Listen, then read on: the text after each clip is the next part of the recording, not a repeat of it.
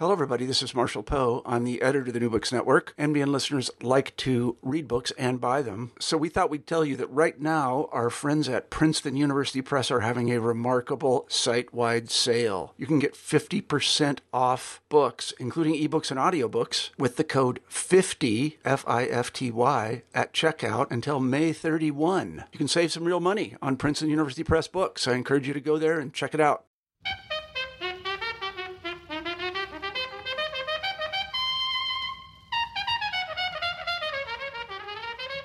Hello, everyone, and welcome to New Books in African Studies, a podcast channel of the New Books Network. I am Esperanza Brizuela Garcia, and today I will be talking to Dr. Mari Webel about her book, The Politics of Disease Control Sleeping Sickness in Eastern Africa, 1890 to 1920, published by Ohio University Press in 2019. Dr. Webel is an assistant professor of history at the University of Pittsburgh. Dr. Webel, welcome to the podcast. Thanks very much. I'm happy to be with you. Um, I wonder if you could begin the interview by telling us a little bit about yourself, uh, how you became interested in history and African history. Sure.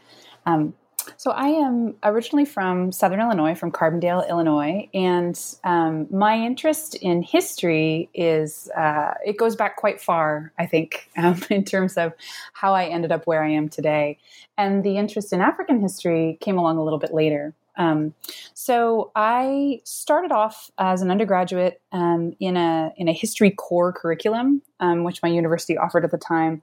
In part because I had had a really dynamic and really amazing high school history teacher um, who taught Howard Zinn's uh, People's History of the United States alongside a conventional textbook and had us involved in research as as high school students. And so it had always been really interesting and really fun for me to to think about um, historical problems and narratives and so forth, even though I might not have recognized that I was doing that at the time.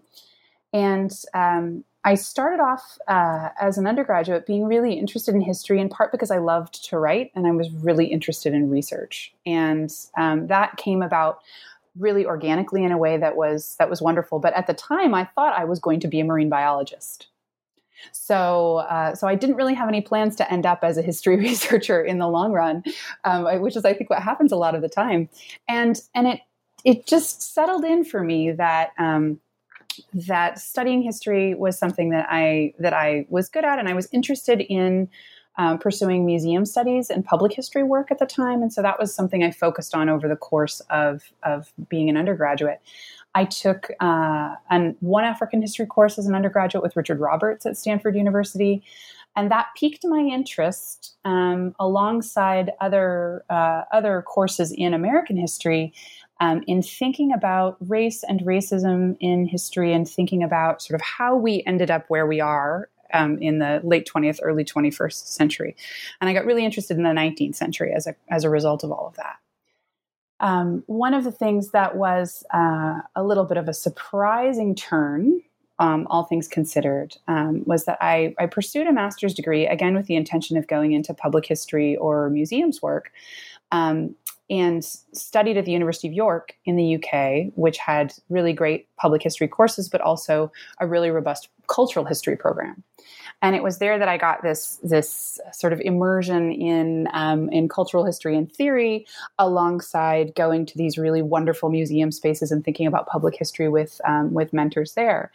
And it was in the course of looking for uh, a topic for one of our longer papers that I started talking about this interest I had had as an undergraduate in sort of how and why the, the 19th century US was what it was, but also um, something that had come through my courses, which was to to see how health and illness and ways of talking about disease and ways of talking about cleanliness and sanitation and sexuality were um, were often a way that ideas about racial difference and cultural difference um, were deployed by by people in power and that was something that was really compelling for me, um, particularly being from Southern Illinois, which is a place that has a, a really vexed history of um, racism and um, and segregation in its in its different ways.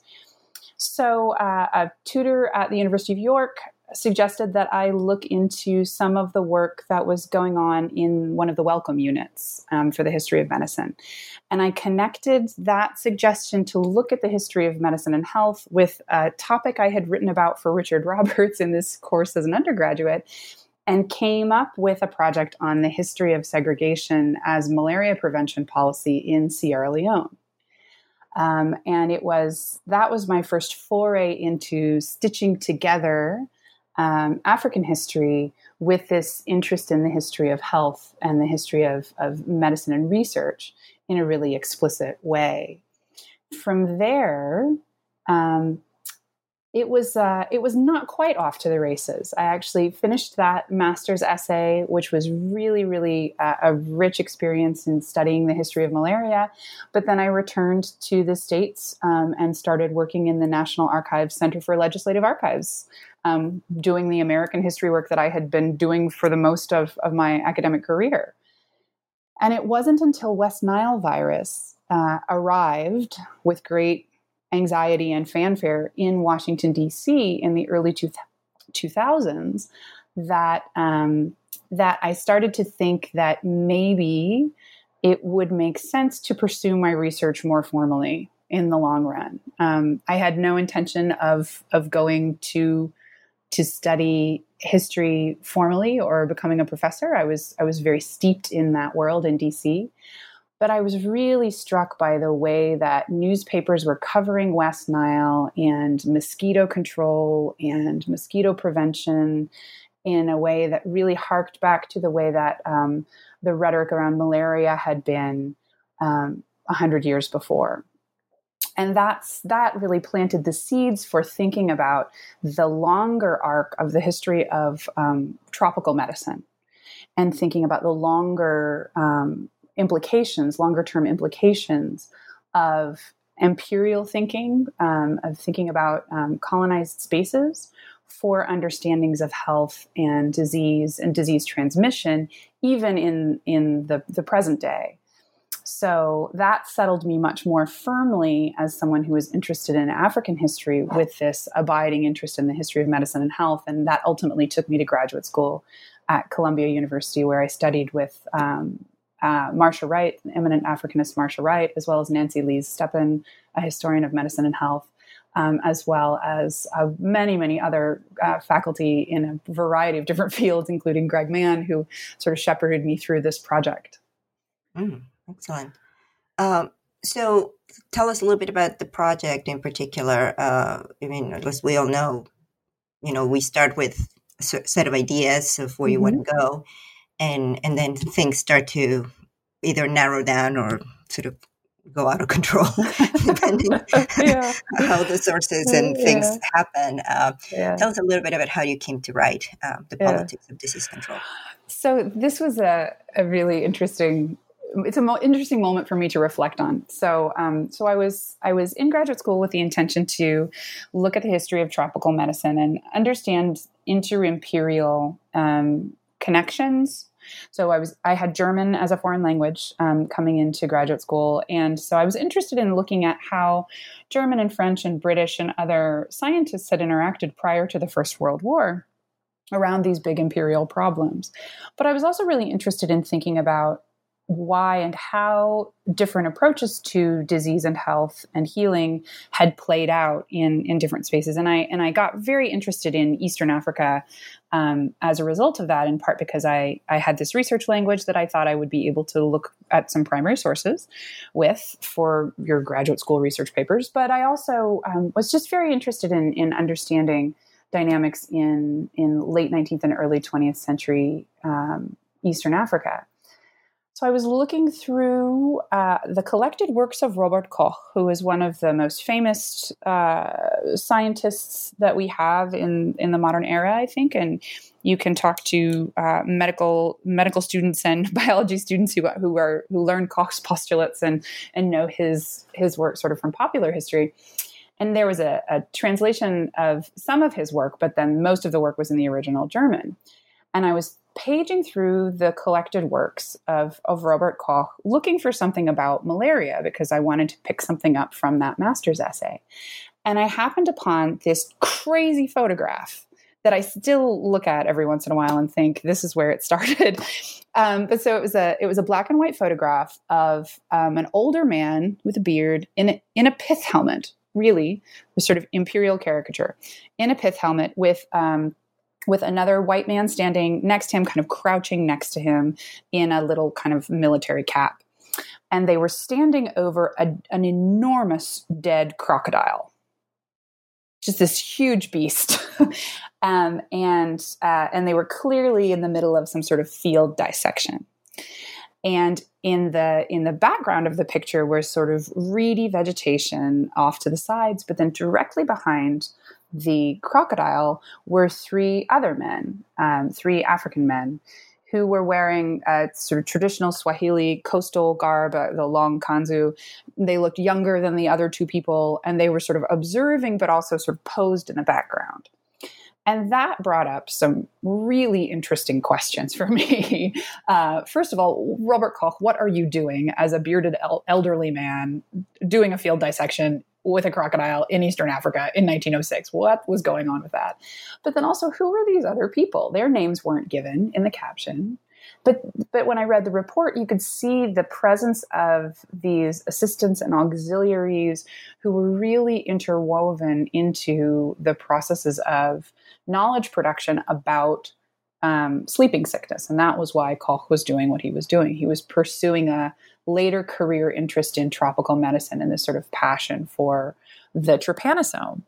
And and that really got me started in in digging on this project. Um, so i became interested in this moment of uh, sort of explosion of research around um, sleeping sickness or what became known as human african trypanosomiasis in the early 20th century um, and the the attention to sleeping sickness in response to these explosive epidemics that were recognized by Europeans for the first time um, after around 1901 in the Congo Basin and in the Lake Victoria Basin um, and elsewhere. And um, and so that got me to working on sleeping sickness and on trypanosomiasis as a way into these um, these histories of power and research and healing. And that was the the initial genesis of the book and the focus on sleeping sickness. Sort of how it came to be what it is uh, was another was another story too. Well feel free to tell us um, but uh, also i think it might be it's also interesting if you if um, if it if at all it has something to do with this. Mm. But I mean, something that that was very interesting for me to when I was reading the book is that I think most African history teachers will know that uh, you know we talk about malaria a lot, you know, mm-hmm. in the mm-hmm. context of of disease and, and Africa, mm-hmm. et cetera, et cetera. Um, and and we do talk about uh, sleeping sickness, and it's almost like in passing. Mm. And I think one of the things that was really striking when I when I found your book, and what was very exciting to me when I found your book, is just how big a deal it was and how yeah. we don't tend to make the, the history books don't tend to make as big a deal of it as it clearly was. Mm-hmm. So I was wondering if, if part of your uh, focus in it, and to some extent you, you talk a little bit about this in, in, in, the introduction, but I think it sort of confirms my suspicion that there's not a tremendous historiography on this topic. So I was wondering if you could tell us a little bit about, you know, what's the historiographical scene uh, mm-hmm. and what were you trying to speak to in, in that historiographical conversation? Absolutely. Um, so sleeping sickness is is a really interesting um, phenomenon to study historically, but it, one of the things that's important and that is an abiding concern is that it's not a problem that is gone in the present day, um, and and indeed, I think there is some potential work to be done, and maybe this will come up as we as we go forward in in sort of how much sleeping sickness is discussed in the present day um, relative to who is affected by it, um, which is which is part of my my ongoing research. But the one of the things that's fascinating about about sleeping sickness is something I think that you you rightly grabbed onto, which is that at the time in the early 20th century, it is difficult to overstate how pressing it was as an imperial concern and how panicked colonial administrations and imperial scientists were about the implications of this parasitic disease for the future of African colonies in the flybelt. Um, one of the things that was also in the back of, of some of these scientists' minds was whether sleeping sickness could be spread to other continents. It was understood that it was only um, in Africa in the early 20th century, but the British always had an eye to the Indian Ocean and the expansion to India. So the, the anxieties were very, very high. And part of the reason they were high is because this was coming at the the latter part of a period where the pathogens were the causative agents for a lot of different diseases were being firmly identified in the laboratory for the first time. And sleeping sickness in the early 20th century was the next big thing in tropical medicine. So in 1898 97 98 the mosquito malaria um, transmission chain was was elaborated. The causative pathogen for malaria was identified. That was a major uh, moment in in tropical medicine at the time and in in knowledge about disease. But um, but trypanosomiasis came up next. So um, so one of the reasons that this was so was so striking in part was that you had these epidemics that were from a European perspective completely novel and completely unknown now, that clues us into one of the problems of the historical materials that we have here because we know um, that trypanosomiasis had a deep history and a long history in both human and animal populations in Africa.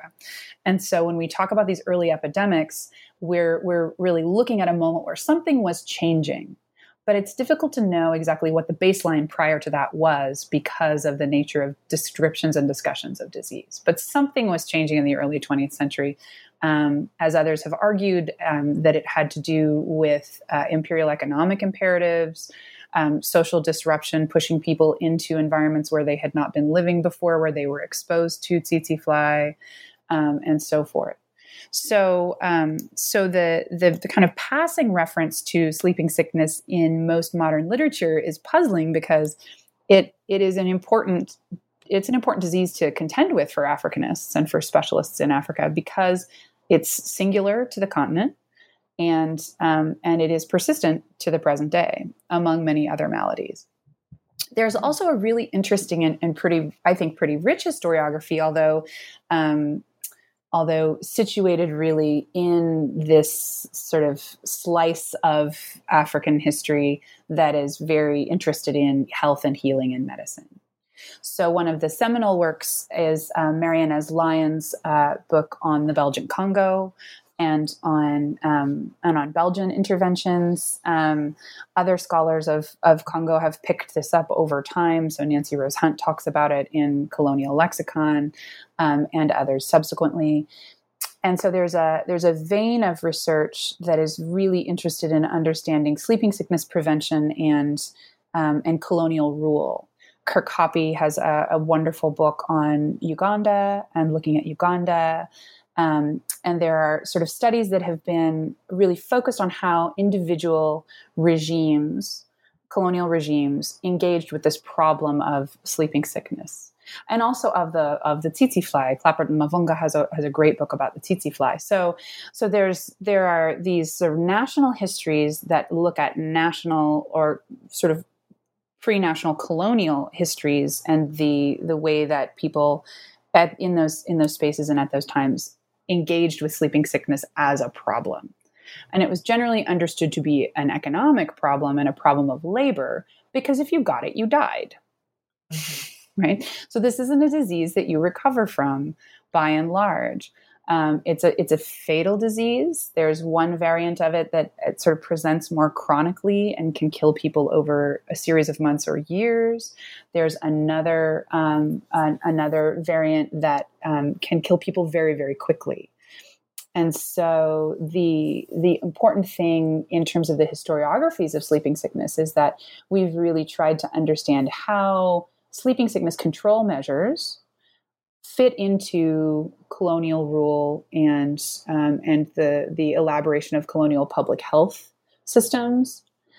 Um, so that's sort of one piece of it. There's another piece um, that looks at how these epidemics arose in the first place and tries to connect and successfully, I think you could argue, connects um, changes in uh, in density of cattle and density of farming, um, where people are living and working prior to the advent of colonial incursion and colonial rule, and then during um, colonial rule, and understands the different transitions um, that were brought about as part of colonization um, and how those exacerbated the spread of sleeping sickness. Wow. Um, sorry, did I? No, no, no. Go ahead. I was. yeah, go ahead. There's a there's a follow up. Go ahead. yeah. Uh, well, no. I mean, I, I was just gonna you know sort of yeah. having having said that mm. ha- having had that uh, sort of set of conversations mm. uh, clarified um, yeah, I mean, we can you you can finish um, detailing that, uh, and once you're done, if you want to, you can tell us a little bit more about uh, the cases that you chose, yeah, you know, yeah, and sure. how these cases uh, you felt that these cases could speak or enrich those yeah. conversations. Yeah, um, the thing that I that I I've, I'm working from notes and so just glanced down then in terms of the intervention that I was trying to do in in, in this different literature um, or thinking about how I fit into the historiography.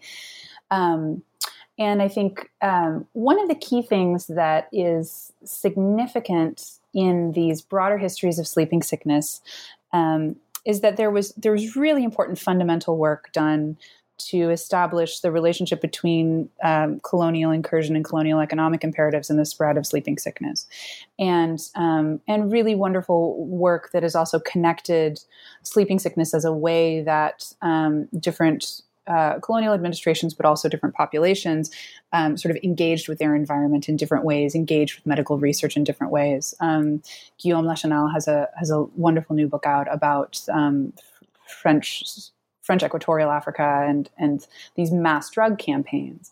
But most of what we had talked about, in large part, um, generally focuses on um, the period where there were biomedical treatments developed or public health approaches that were um, that had been sort of delineated that were controlling this disease in a particular way.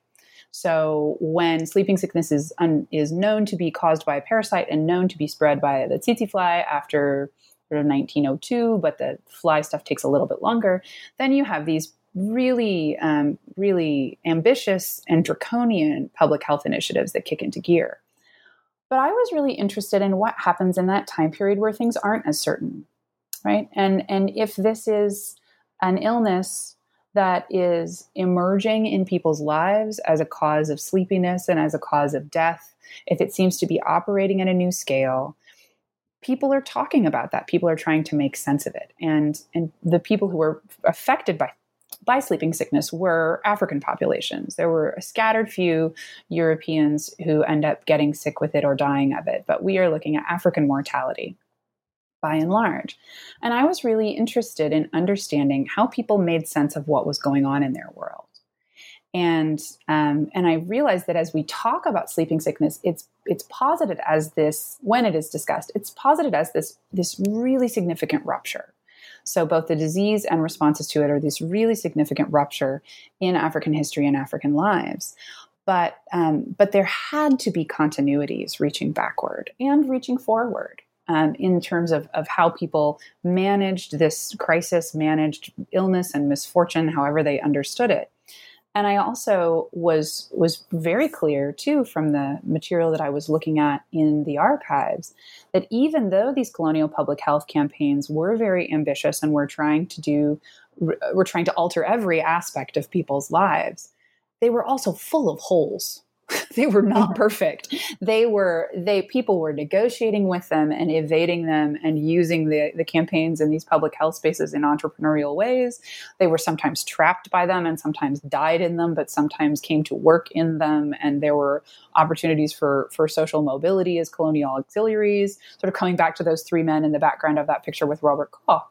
And that was a story that i thought was really important to tell because it got at this moment of transition both in ways of understanding illness and ways of thinking about causes of disease, but also in, in how to address what was happening within a community. And, and that was the that was the, the space that I really wanted to fit into in that rich literature of sleeping sickness work and the history of sleeping sickness was to think about what it was like when things were not so certain and what can we learn about um, about African intellectual worlds, ways of, of ameliorating misfortune, ways of healing, um, ways of ensuring prosperity, um, particularly within the Great Lakes kingdoms, by understanding this moment of transition as a moment of transition, but as a moment of connection over time. Excellent. Um, so, to speak a little bit about this moment as a preamble um, to the specific uh, case studies, I, I, wonder if you could just, for the listeners, very quickly let us know, or not as quickly as you need to, don't rushed. Um, just, just give us a sense of that transitional moment. You know, what is the colonial setup at, at this mm-hmm. particular moment that you're looking into? Sure. So, um, so specifically focusing on um, on the Great Lakes region and on the the lake shores of Lake Victoria and Lake Tanganyika. So that was the that was the space that I was interested in, and I was interested in circulation around and across the lakes. Uh-huh. So in the in the early 20th century, um, in 1901, 1900, 1901, um, when for these first reports of uh, a sleepy disease, a disease where people are are weakened and wasting and falling into sort of coma or have these disrupted sleep patterns where they're awake or manic at some times and sleeping at others and then die. So the reports of this disease start to come um, out at Lake Victoria in right in 1901. Um, there's circulation of the disease, of reports of the disease in, in the Belgian Congo um, as well at the time what was then still the Congo Free State. So, what is happening in Eastern Africa is that the Uganda Protectorate is very, very young. Um, so the British have uh, have made more deliberate moves to claim territorial control of the this, the northern uh, littoral of Lake Victoria, and are expanding through war and negotiation um, into what is now modern Uganda. Um, likewise, uh, the railroad has been built from Mombasa through to Nairobi and gets to Lake Victoria right at around the same time. And at the same time, the German administration, uh, although historians debate on how enthusiastically and how reluctantly, um, the German administration is also expanding uh, expanding westward from its base on the coast at Bagamoyo and Dar es Salaam um, and elsewhere, expanding westward to get to the Great Lakes region to um, to claim territorial control of, of Lake Tanganyika and its lakeshore. This is sort of post Berlin conference, um, post uh, post formalization of most colonial borders, but still at a point where um, the European colonial presence in the interior of Eastern Africa was was mostly a military presence, was sort of limited outposts, very few civilian personnel, um, and those that were there were, I, I think, really precarious. Um, certainly in, in Eastern Africa and German East Africa at the time, um, as well as the um, the Eastern Belgian Congo. A little less so in Uganda because there was a there was a historic missionary presence, French Catholic and and Protestant Anglican missionaries were there, and and a, a sort of more bustling town in Kampala in Uganda at the time. So that setup was one um, where the transition to civilian rule was happening, sort of from the 1890s to the early 1900s, which meant that uh, officially this era of conquest in the in the from the perspective of European actors was was sort of drawing to a close. The pacification quote, pacification processes that happened. Um, and so that meant that in some ways, European administrations are sort of settling down to the business of, of ruling through civilian apparatuses in this space. And he, then here comes this epidemic. So one of the things that's really central in the in this moment is that um, the production of knowledge about African populations by European actors happens in the course of these public health investigations or of these medical investigations and public health campaigns. So one of the things that is is uh, in the book a little bit, but that was really striking in the long arc of things was that starting off, um, when you have people going out to European doctors, uh, colonial officers trying to go out and figure out who's sick and how sick they are and what they're sick with, they can't even find anybody. because everyone just runs away. They just they just leave their homes temporarily, and these these European doctors have very scant knowledge of local languages. They don't know where they are.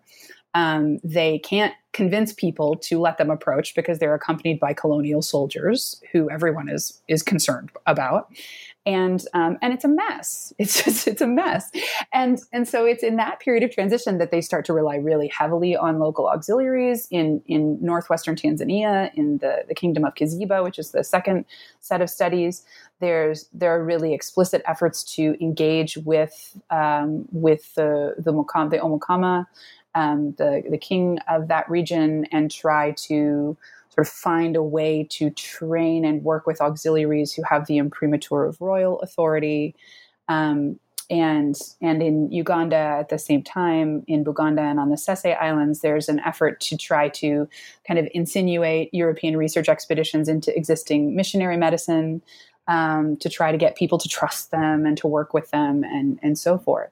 So, that political transition, I'm really glad you asked that. That political transition is a really important transition as well that parallels this broader transition within research and biomedicine. Now, but again, that's the sort of European perspective on how this would have looked. What we understand is happening within the, the interlacustrine kingdoms in Buganda and the Seses in Kiziba and, and in the Haya kingdoms, and likewise um, on the lowlands of Lake Tanganyika um, is that um, some societies have been visited by a series of really significant disasters in the previous decade and a half. So, cattle diseases came through and affected differentially different communities, but but generally devastated cattle and ruminant populations. Um, there were epidemics of of smallpox. There were um, particularly bad year for locusts happened at about the same time paralleling um, military incursion from these colonial authorities, right? So that by the time we get to 1900, 1901, we have um, uh, populations that have really experienced a significant amount of disruption, but are also um, sort of still working with within existing political systems and existing healing systems to to survive and to to thrive and to prosper as best they can. Um, and again, into those communities, here comes sleeping sickness. So it was that it was really it was really a moment um, where a lot of things were were changing. Yeah, definitely. So let's let's let's dive in a little bit into your, sure. your studies. Um, you start with the Sese Islands. Um, you know, tell us, you know, just a little bit about, you know, situate the Sese Islands.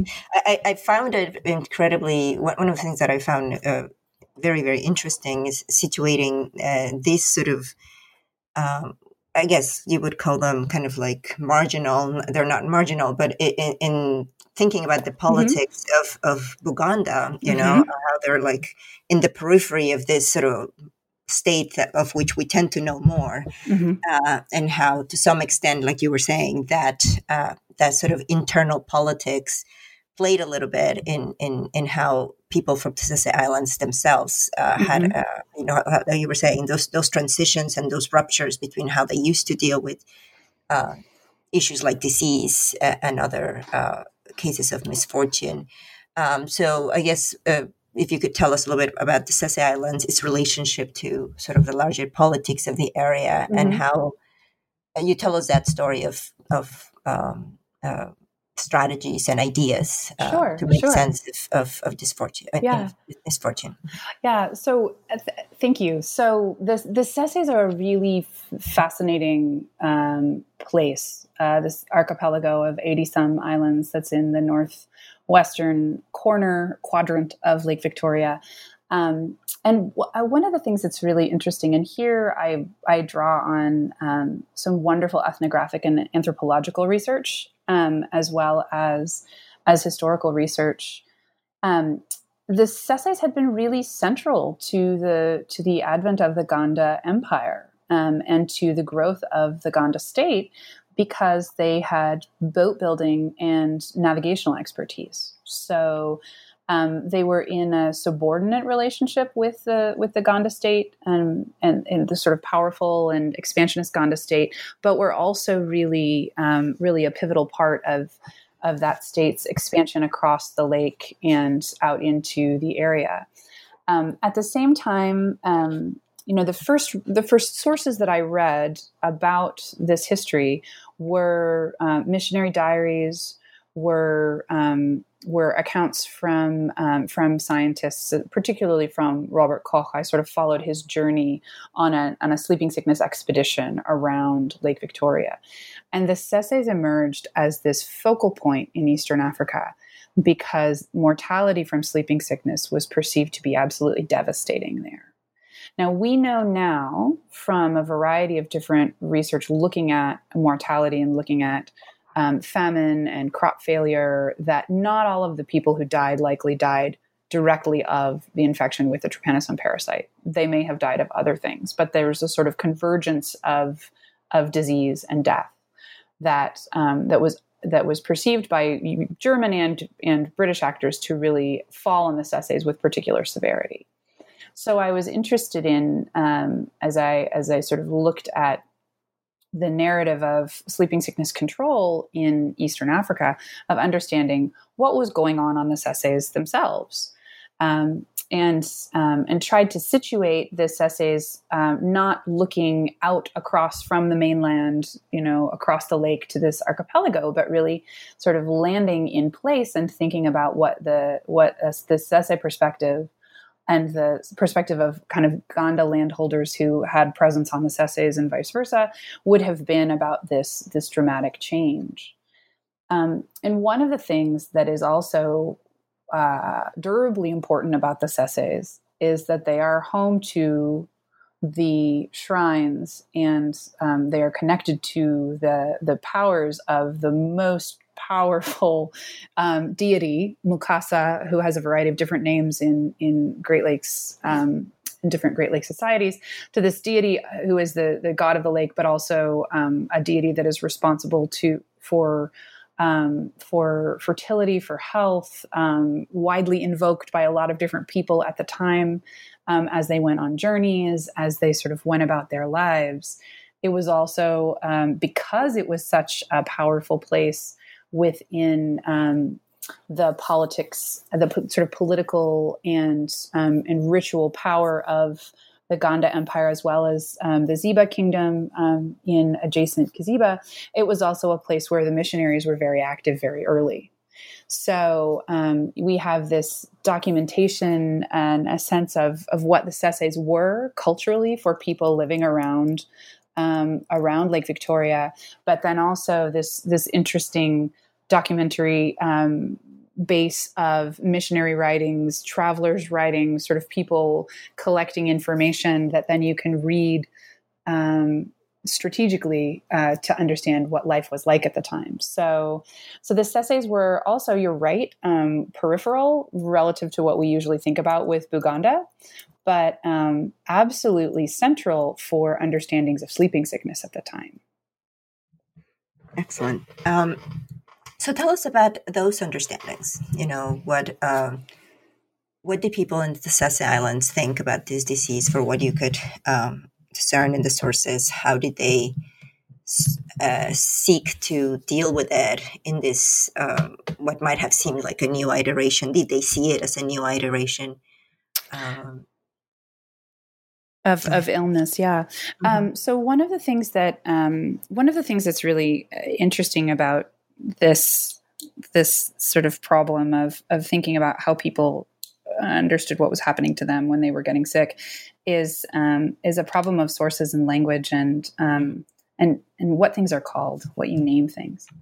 And so one of the things that um, uh, we can understand from the from the historical sources is that this sort of sleeping death was something relatively new in this place at this time. And and in part that's because we see that it is um, characterized as being related to um, a deity that brought illness into into populations Kaumpuli, mm-hmm. um, who a lot of people will translate as the god of plague say it's the god of plague, um, but it's a lot more complicated than that. Um, but eventually came to call um, this sort of sleeping, nodding death Mongota, and that is derived from a, a Ganda word that um, that describes that glosses sleepiness or nodding or think or falling asleep. And um, and one of the things that I I found about what people were doing was um, was that they were doing something. I mean, so at a, at a very basic level, I should say that the the way that we have generally talked about sleeping sickness doesn't really address um, any kind of responses among the people who were affected, other than maybe um, that those deaths were reported to political authorities, um, but we don't really talk about what they did. And, and one of the things that that I my research found that I found in the book was that um, people undertook uh, measures to separate the sick from the well that had been used in past experiences of diseases that they saw as spreading, of illnesses that they saw as spreading. So, um, so the sick for who who were sort of seen to have this kind of sleepy affliction. Um, which people recognized to be serious and, and potentially deadly. Um, they were set apart from family homes, um, ultimately settled together so that family members could care for the sick but also um, sort of distance that affliction from their own home and hearth. Um, and so that was one of the first things that that people did to kind of make sense of of what was going on. Um, one of the other things that happens um, is uh, is a fair amount of mobility and different kinds of, of treatment seeking and, and therapeutic efforts. And one of the things that's important about the Sese Islands, again, with the the, the with Mukasa shrine there, as well as uh, a well-established Catholic mission um, and then a Protestant Anglican mission, there is that there there are really diverse therapeutic resources for people to avail themselves of.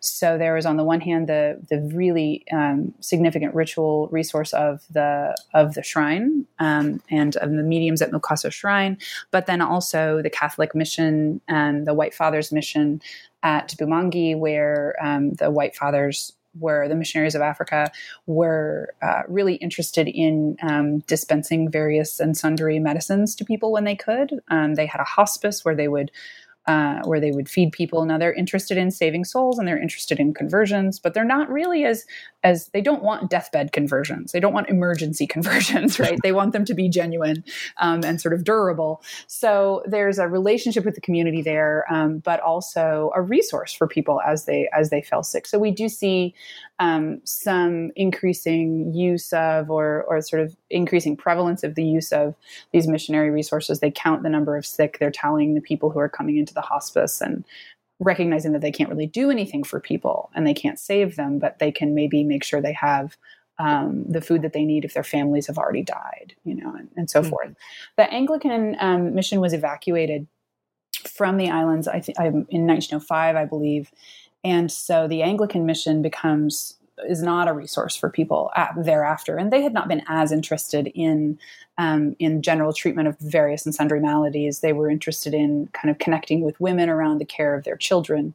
Um, but that was a bit of a different dynamic. So, at a baseline, what happens on the Sese Islands is that is that people start to to very assertively seek therapies, seek treatment, seek amelioration of this of this disease, and also deal with this concatenation of illness and death that is sort of um, spreading throughout the communities on the Sese Islands because the Seses are a place where there are there's tsetse habitat along the the lakeshore that gets sort of increases over time, um, and people are are being bitten by the flies as they go to and from the lake um, and are around on the islands as well as if they travel. Um, on the lake into different lake lakeshore environments, so the disease is spreading um, and and that's that's one of the things that happens. Now another layer to this because it's sort of layer upon layer upon layer amidst this this crisis um, arrives robert koch and this delegation of german researchers. And they are there explicitly because a lot of people are dying there and they want to do research on trypanosomiasis right? And they want to find, Koch especially, really wants to find a, a drug therapy that can be broadly used for trypanosomiasis. He had been chasing therapies um, and therapeutic research since his work on uh, on a treatment for tuberculosis in the 1880s, 1890s. So um, so he is there and and brings this well provisioned um, expedition into the midst of this crisis to to do research on sick people um, at this camp at Bugala. And and if I remember correctly, they, mm. he you you uh, very clearly detail how to some extent. It, it, the, the notion of layers is really interesting mm. because there's this notion that he he's not he understands that he's not going to apply this on a blank slate you know he mm-hmm. tries to make uh, use and to the extent that he's successful or not uh, at least in the layout of his um, of his uh, attempts he makes very successful use of existing knowledge mm-hmm. and existing ideas so uh, tell us a little bit about how uh, he achieved that, or what is it that he made use that uh, that mm-hmm. worked for him, at least in the long term, in the short term. In the short term, yeah, yeah, because it was. It, it, that's the other thing about this. It was relatively. It was relatively short in the grand scheme of things. He was there for um, for less than a year. So. Um, so Koch is a very entrepreneurial guy. Um, he's uh, he's famous late in life. He's gotten money from the German government to do this expedition, and he's negotiated with the British to do that research on the Sese Islands. But um, but he he's also experienced enough to know that you you need resources and you need um, you need connections. I think you could you could say, and so he situates himself in the abandoned buildings of the Anglican Mission. Mm-hmm. Which is not an accident at all. The, the buildings are um, the the church and one of the mission buildings are um, are more secure places for him to keep all of his expensive technical microbi- microbiological apparatus. Um, he's within uh, walking distance, although a bit of a long walk, from the White Fathers um, Francophone Catholic mission uh, sort of along the the ridge of the island. So um, they they have christmas dinners together. They know each other. Um, two of his um, scientists are housed with the white fathers and he and other and one other one stay at the at the Bugala, the abandoned Bugala mission, um, which had been an Anglican mission, and so he he he sort of weaves himself and weaves his expedition directly into that extant those extant relationships with other mm-hmm. with other European actors, um, and and really solicits the help of the missionaries to kind of convince people to come in for these experimental treatments. And one of the things that is is really important to to emphasize here is that all of the treatments that are being offered at this time are experimental therapies. Um, the main drug that Koch was working with and that other researchers had had worked with at different times within the preceding few years is a drug that's derived from arsenic, um, known as atoxyl. Um, and it has impacts on the optic nerve and can cause both temporary and permanent blindness, as well as sort of pain and injection at the sites where it was injected. The drug is primarily injected um, at this time. And so um, Koch is trying to develop an experimental therapeutic protocol, right? A drug protocol mm-hmm. with a drug that uh, um, some of his colleagues have said is not going to work and actually has side effects that are detrimental enough that really we shouldn't be using it, even though it was the drug that a lot of others were using. So, sort of the challenge for the expedition is to get enough people who are sick with sleeping sickness into their camp space at Bugala, which means they are given a number, their symptoms are assessed, they're kind of brought into this um, laboratory discipline, and then to give them doses of this experimental drug and then follow them to see what happens. So he needs people to be close by, and he needs to be able to keep track of them, and he needs to um, and he and he needs to be able to assess the the impact over time of using this drug. So being situated in space and having people who are sort of attached to his camp and to the missions is really of paramount importance. Um, and that's this very strategic decision to situate um, the expedition in this particular place. Mm-hmm. Um, so, how does this uh, work that he ends up doing in the Sesses ends up uh, uh informing um, other the other sites that you mm-hmm. investigated. Yeah. You know, you start with the, the Kiziba and mm-hmm. then with um, um, the Haya uh, yeah. area. Um, mm-hmm. so one of the connections between the Sesses and Kiziba is actually a very long-standing um, uh, political connection between the ritual power that's situated on the Sese Islands at Mukasa Shrine and the the the royal um, royal authority in Kiziba. And so we know that there has been connection between Kiziba and the Sese Islands, um, people moving back and forth um, across the lake for some time, but also that sort of as the Ganda state takes uh, a greater and more powerful role regionally, that Kiziba is a tributary state, sort of similarly to the way that the Seses are. So, um, but we know that there are people, fishermen from Kiziba, from coastal areas of Kiziba, that have been going to the Seses and have been marketing their their wares around the lake. Um, and so Koch identifies a set of people who are living in a fishing camp on the Sese Islands who are from Kiziba. And because Kiziba is in German East Africa, not in British Uganda, um, this is something that's very important for his work as well, because one of the things the expedition that he's on is supposed to be doing is addressing the spread of sleeping sickness southward from Buganda and Busoga along the, the Lake Victoria lakeshore into German territories. So, again, this kind of anxiety about the spread of the disease. And so um, Koch sends one of his research assistants, a, a German uh, colonial military officer, who, or colonial medical officer rather, who had been seconded to the expedition, a man named Robert Kudicke. Um, he sends him to Kiziba to do some investigation about whether the disease is really solidly established there, and to um, to assess what kinds of prevention measures might be possible. And one of the things that's important about the sort of legacies of Koch's research. On the one hand, that he doesn't ever get the therapy that he wants. Atoxyl is a bust, and it mm-hmm. it blinds people, and it's it's it's very harmful. Um, but the the idea of the camp and the isolation camp um, is something that becomes durably important and is incorporated into German strategies, as well as um, becomes a part of the British strategies. Now, the idea of an isolation camp, of a, of a lazaretto, uh, a quarantine station, is a very, very old one historically. But deploying those kinds of, of stations deliberately to try to capture and to um, and to contain and to understand um, sleeping sickness was something that was a, a kind of process in development at the time.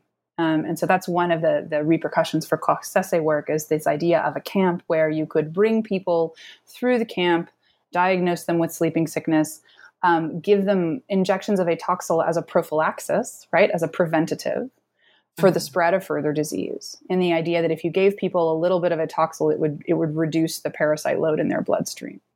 Again, even with its harmful side effects. This is what what they were willing to do, um, and so it's in that way that then Kiziba becomes the ne- one of these outposts within the German sleeping sickness campaign after Koch's departure.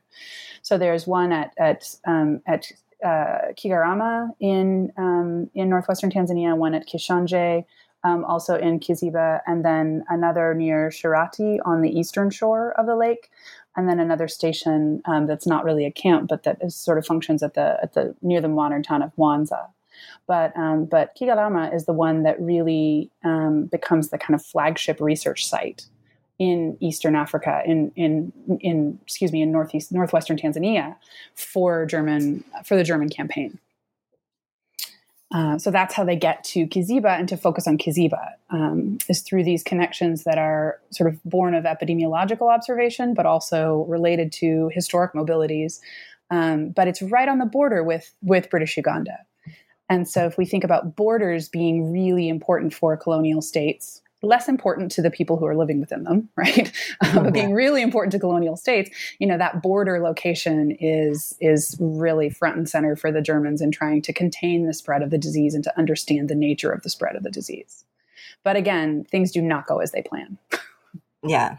Well, and, and it's interesting that in, in a way, by pinpointing the um, like you said, the continuities between mm. um, these different communities, but also the differences. For instance, in, in comparing Sese to um, to Kiziba, like uh, you uh, identify these uh, individuals, the gland feelers. Uh, mm-hmm. I've noted down. You know, it's like which again points to the idea that uh, while people in the Sese, uh, for multiple reasons that you have already detailed, might have been initially more willing to voluntarily go to these camps that eventually was not necessarily the case in mm-hmm. in Kiziba. You know that they needed to be more uh, coerced or mm-hmm. like encouraged you know, to, to, yeah. to, go to these camps. Uh, can you tell us a little bit more of that? The role that uh, uh that these gland feelers had to play in, in convincing people to seek treatment or submit, subject, subject themselves to treatment. Sure, sure. Um, and and one of the things that you've identified as an important baseline to to think about when we think about public health campaigns, people avail themselves of different treatments and different strategies at different times for a variety of different reasons. And so one of the things that I was grappling with in this research was that um, you saw people coming coming in for a variety of different reasons. But then you also saw them leaving. Okay, so um, so so people come and they go, and um, and understanding how they come and they go is a really is a really interesting challenge. So I was looking at the statistics and the records of the German sleeping sickness campaign, um, which are held in um, in archives in Berlin, and I could see that there were people who were listed as as coming in, and the doctors would record their age and their provenance and information about them. And then you would have a listing of the people that died and what they died of. And then there were other people who were who were listed as anderweitig, which means otherwise, elsewhere. and I thought, well, who is going elsewhere and how did they do that? Isn't this supposed to be a closed system? And um, and so one of the things that was really crucially important for the the camp at Kigarama um, early on was the relationship that German doctors developed and sort of tried to cultivate with the Mukama at the time, who had come to the throne in 1903, whose name was Mutangarwa. And Mutangarwa had already, um, as I discuss in another chapter of the book, had already had a relationship around health and around disease surveillance with regard to um, bubonic plague in the area and had seen how the the colonial interest in disease surveillance could be um, could be used to one's advantage politically. I think within internal Ziba politics, and so um, so he is, and this is one of the ways that he he ascends to the throne in 1903. So Kudicke, who who have like he has some Swahili, um, but no, but no, uh, no Olohaya, no, no Ziba, um, is is working from Kigarama, where he chooses the site based on the fact that there are a lot of sick people there, and um, and he can't get anyone to stay in place for him to figure out who is ill, unless they are so gravely ill that they can't get away. Mm-hmm. Okay, and so one of the things that he decides to do is to work with uh, sort of solicit Mutangarwa for a cohort of people who could who could assist with those local considerations, who would know the landscape, would know where people were located, could communicate directly with people, and then could bring people from their homes when they were sick or with signs of sleep of sleeping sickness, bring them to the Kigarama camp for investigation and diagnosis, and ideally keep them there for injections with atoxyl until they were then released or left on their own. And this is this cohort of gland feelers. And gland feelers is a direct translation from the German. They were called gland feelers because mm-hmm. one of the manifestations of sleeping sickness was perceived to be uh, these enlarged cervical lymph glands on the back of the neck, which were called Winterbottom sign.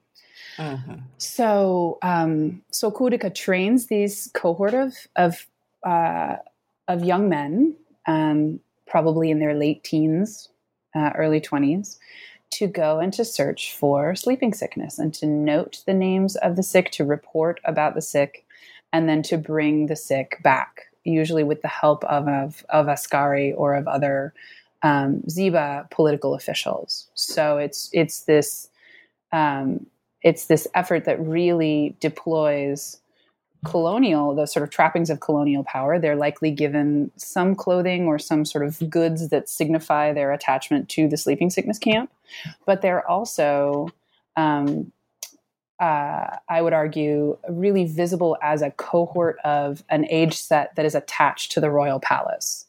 So they're also men of the king as much as they are people associated with the camp.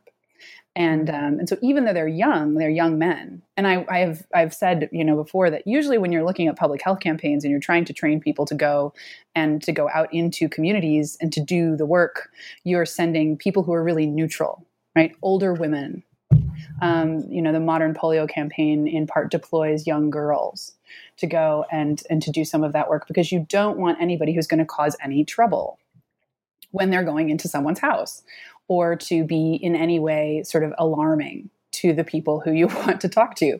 And I, I have said, and I, I, say this to my students sometimes, like a cohort of college age guys is not your first choice, right? Of, mm-hmm. of people who are going to lead neutrally into these spaces. But these are these are young men who have been trained in statecraft at the palace, and they are they're really firmly attached as a muteco, as an age set group. Um, I, I, would argue they're really firmly attached to the throne. And they are the ones who go out and do this work of surveillance and of and of kind of collection of people who then are supposed to come to the Kigarama camp for diagnosis, sort of shaping this prevention campaign as well as greater knowledge of the extent of the disease in place. Um, but they're really complicated figures it's clear that there are yeah. counter negotiations going on, you know, and that sometimes people are passed over or that um, they're seen as not deploying that power of surveillance and of, of coercion um, neutrally, right? They're valued initially as being people who are really steeped in local knowledge. And you know, whenever colonial officials are talking about local knowledge, it's it should be a red flag. But they're they're steeped in that local environment and they're valued for that. And then over time, they're the the extent to which they these men are intertwined with this community becomes uh, becomes a detriment. You know, they know too much they're too susceptible to um, to counter arguments, to counter payments, to um, to other ways of doing things that would also, you know, speak to the desire of a family member to stay in their own home when they were sick, or to um, to not be separated from loved ones. You know, to get these painful injections at this camp that was increasingly viewed with skepticism over time. So. Um, so they're really interesting figures, but very complicated figures in this process of public health surveillance. Yeah, definitely. They. It sounded like a. Um, like a, like a situation that speaks precisely to, to like you said the difficulties uh, of of the very specific political setting in which mm. you're trying to operate and and which may or may not encourage people to avail themselves to certain treatments. Mm-hmm. Um, so uh, your last case, the Southern uh, Imbo in, mm. in um, among the Haya, uh, tell us a little bit about what uh, what this last case um, added uh, to this uh, rich history of, sure. of sleeping sickness. Yeah, the so the the the book traces um, roughly the the sort of transitions in the German colonial anti-sleeping sickness campaign in Eastern Africa, and German East Africa at the time encompassed modern um, mainland Tanzania, as well as Rwanda, modern Rwanda, and modern Burundi. And so, um, so the area in Lake Tanganyika is peripheral to the the Rundi state, um, and the um, and the Rundi monarchy, um, but it's also really uh, people who are living on these lowlands along Lake Tanganyika are also um, connected across the lake with the um, with the eastern fringes of what was by that time the Belgian Congo, and and this is where the the sort of cross lake mobility that operates prior to and around um, and through colonial borders and state rule is is something that's really important. So it's connections across the lake, east west, with the the lowland towns and trading centers. Um, between modern day Ujiji and modern day Bujumbura that are the focus of that last case study. And that's in part because that area is the is is understood by the German government as this hotspot. Um, and, a, and a major concern um, with regard to the, the sort of eastern periphery of, of the um, of the German East African state. Um, what we what we learn there is, I think, something slightly different than the other two case studies because there's a lot of um, there's a lot of new information being assimilated and integrated by everybody involved at the Sese mm-hmm. Islands and in Kiziba. Um, tactics are changing, policies are changing, uh, you know, approaches to to therapies and healing are changing, and and with the with the IMBO campaign, which is simultaneous to the work at Lake Victoria, but sort of is, is elaborated slightly differently. Um, we see the the system of camps being put into place from the very beginning right? Mm-hmm. So one of the things that characterizes the campaign on Lake Tanganyika is uh, is a chain of sleeping sickness camps and outstations and treatment centers that are that are spaced roughly evenly along what is now the the Burundian coast of Lake Tanganyika, but also extend extended further southward um, into into what is now um, Tanzania um, between uh, Ujiji and points south on the lake. So these these treatment stations are really meant to be catchment um, catchment camps where a German colonial officer will sort of establish themselves. Uh, try to surveil the area around them and the population around them, bring people into this atoxyl regimen, but also importantly, systematically deforest the lakeshore to try to destroy tsetse habitat. And so it becomes a space of, of significant labor requisitioning. Mm-hmm. Whereas, um, whereas fly clearance, fly habitat clearance was really not taken on board as a broad policy in um, in northeastern Tanzania in Kiziba. It's it's one of the keystones of the Lake Tanganyika campaign. And so, um, so this case shows us how uh, understandings about disease sort of fit into approaches to environments and spaces, and um, and the kind of conflicts that arise between um, between the people living in the Imbo, sort of Rundi and um, and Bwari, Congolese, and other populations who are circulating back and forth across the lake very vigorously, um, despite German intentions to get them to stop. Um, but looking at sort of looks and tries to understand how those populations, um, which had their own distinctive cultural milieu, interacted with these new impositions from um, from the German state to try to get them to do the work of clearing work as well as um, sort of stay attached to these camps and circulate through these camps for um, for atoxyl injections. Mm-hmm. Um, having you know you, you, mentioned earlier, for instance, that uh, that um, sleeping sickness continues, you know, it continues to be mm-hmm. an issue and a problem. Having written this uh, rich history of, of these early attempts to address it from the on the part of colonial authorities, um, what have you concluded in terms of what these tell us uh, about how those um, attempts to deal with it have uh, evolved, progressed? Mm. where are we today in, in those attempts? And, and more generally what, what do you think we can learn uh, from, from, from this history? That's a that's a great question. Um, one of the things that is i think important but also complex is that um, some of the tactics that are developed to control a, a vector-borne disease like like sleeping sickness, um, like malaria, that um, that we have that are oriented around um, preventing mosquito bites or oriented around fly habitats and so forth. Um, some of those tactics that are broadly environmental in their approach are still with us today, and but they have their origins in um, in historical ideas about people and environments and ways that things can be controlled. Some of which are early ecological arguments, but but others of which are just about sort of managing environments so that people can live in them. And I see I see some continuities between um, between those sort of earlier moments and desires to to manage disease and the way that things are playing out um, in the present day. So, sleeping sickness is still a disease that is fatal if left untreated. Um, great strides have been made in the last decade or so um, for drug treatments for this disease, but it is still a disease that's difficult to diagnose um, difficult to treat. Most of the treatments have significant side effects, although that's changing a little bit now. But it was also a disease for which there was very little interest in developing drug therapies for most of the 20th century.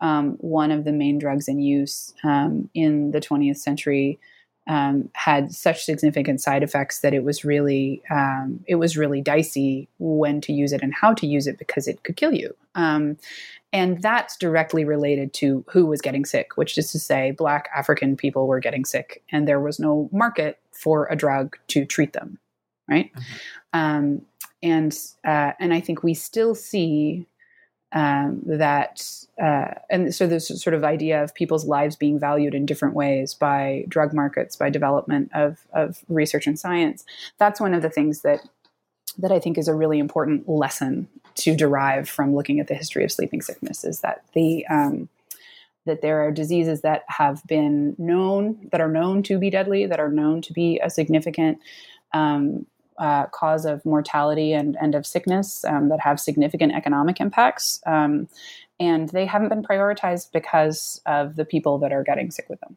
And that's that's the sort of the, my new project uh, is about the neglect, the so-called neglected tropical diseases, of which sleeping sickness is one, um, and and ideas about their eradication and elimination. Uh, so, so that's one piece of it. Um, I think the other thing that we we have to keep in mind when we're thinking about historical disease dynamics. And one of the things that was really an animating idea for me with this book was to to think about how public health interventions are situated.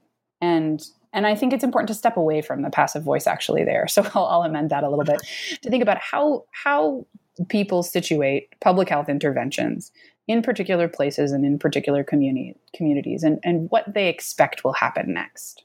And this has to do with colonial public health, certainly, but also with national public health programs in the present day. And this sort of tension between what, what's happening in a local community and, and how that operates and, and how it impacts your outcomes.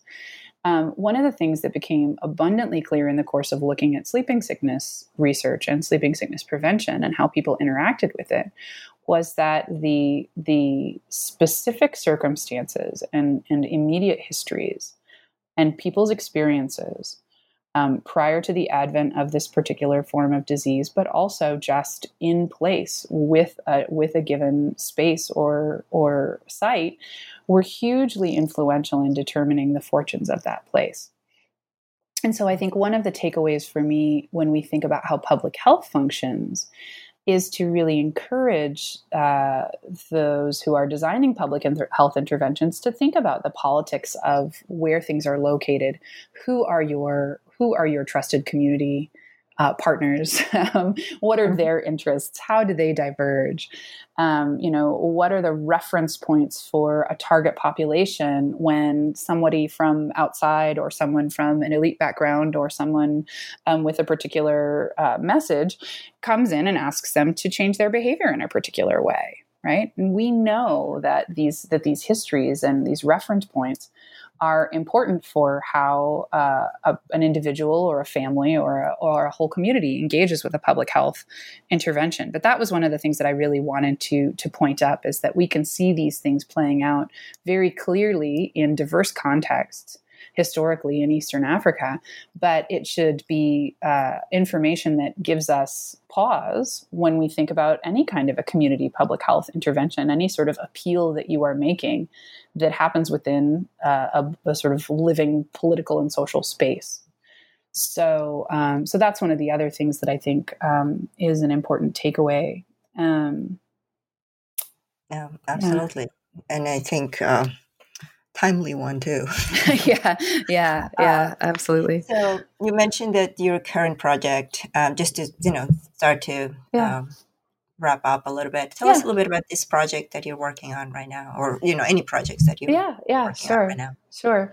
So um, so I the the project on the history of sleeping sickness um, in the early 20th century um, led me to to a new project that I'm that I'm currently developing um, on the history of the neglected tropical diseases, and and I sort of put that in quotation marks because the category of the neglected tropical disease or the NTD is a really powerful category in modern global health practice. So it's both a category that has very particular operative meanings um, around disease eradication. They're they're incorporated into the the Sustainable Development Goals and have been a, a point of, of advocacy and action for the last decade or so. But they're also a really interesting imaginative category. Um, so, what does it mean for a disease to be neglected? Neglected by whom? Why? In what way? I mean, certainly the the cohort of diseases, which range from um, which range from trypanosomiasis, from sleeping sickness, which has been a neglected tropical disease for 40 years, um, or a neglected disease for 40 years, um, ranging from, from very well known illnesses um, like this to um, to loiasis, African eyeworm, um, snake bite envenomation is a new entry in this category.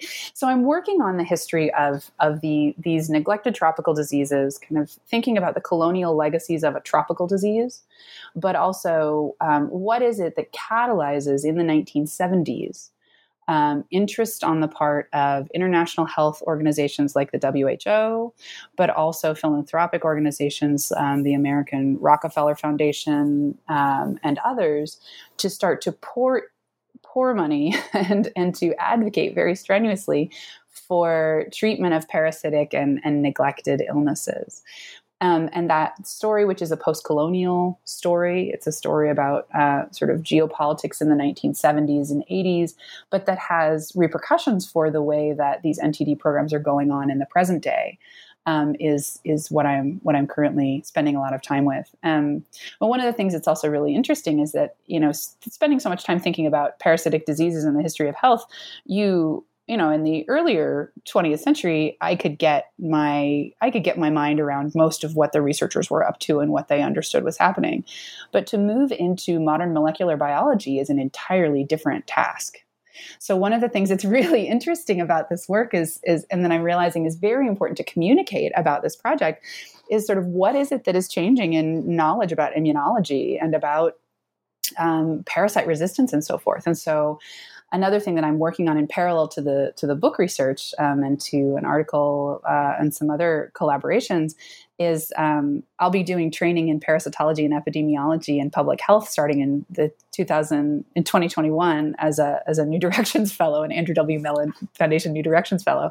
So I'll be going back to school to learn how to to deal with this uh, in in a more in a in a better translational capacity as a historian who can also speak to scientists. So I have a, a really full a plate that is like full of parasitic diseases, which nobody else would probably like, but I'm very excited about. Um, and so so that's the new project is is sort of uses sleeping sickness as a springboard to think about the politics of, of disease in the present day. And um, and I've also got um, some collaborations with colleagues at Pitt around how we understand health data about the neglected diseases to sort of operate and how it might engage with and um, be informative of modern health interventions. And so, sort of trying to take this broad sense of all of these big changes in the 20th century in history, um, both in the history of health, but in the history of, of political change, and kind of bring them into dialogue with the, modern research and public health and science and, and global health practice. Um, so that's that's the next I don't know, wow. probably decade of my life.